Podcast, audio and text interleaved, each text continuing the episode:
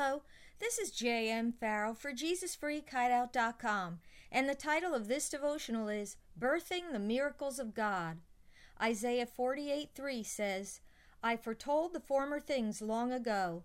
My mouth announced them, and I made them known. Then suddenly I acted, and they came to pass. Some time ago, I began seeking God about some serious concerns I had for myself and my family. I asked the Lord how I could know for sure what His will was in these matters and how He would have me pray about them. He led me to His Word and He gave me scriptures that revealed some principles to me, which eventually birthed miracles that to this day leave me amazed each time I ponder them. I'd like to share these principles with you here in the hope that you too may apply them and witness God working wonders on your behalf.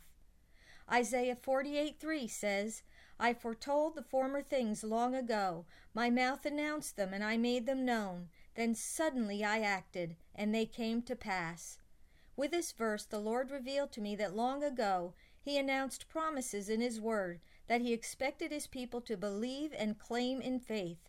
When they did, at just the right time, He would act suddenly and explosively to bring them to pass.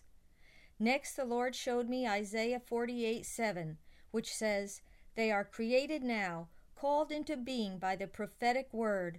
This was God's way of telling me that in order for me to receive the miracles He had in store for me, I had to call them into being by speaking out His word and promises from my mouth. The Apostle Paul gave us some valuable insight into this principle when he wrote that God calls into being that which does not exist. Romans 4:17. And that we as his children should imitate God in everything.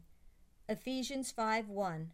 Confessing God's word and promises with our mouths shows that we are in agreement with Him and we are inviting Him to work mightily on our behalf.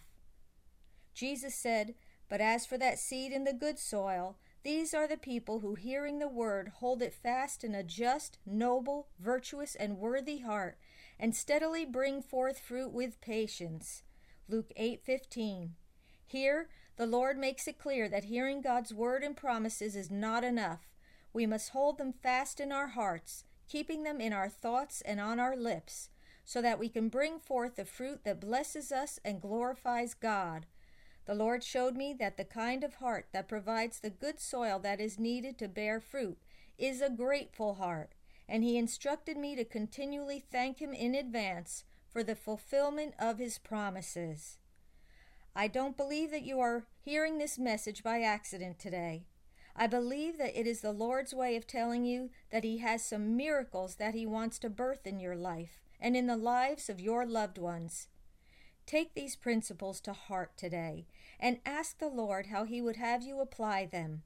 When you do, you can expect to see God working suddenly and mightily to bring your desires to pass.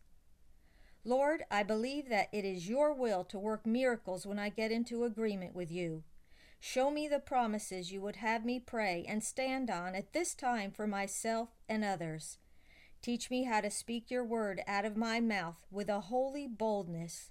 Give me the faith and patience I need to wait for your perfect timing.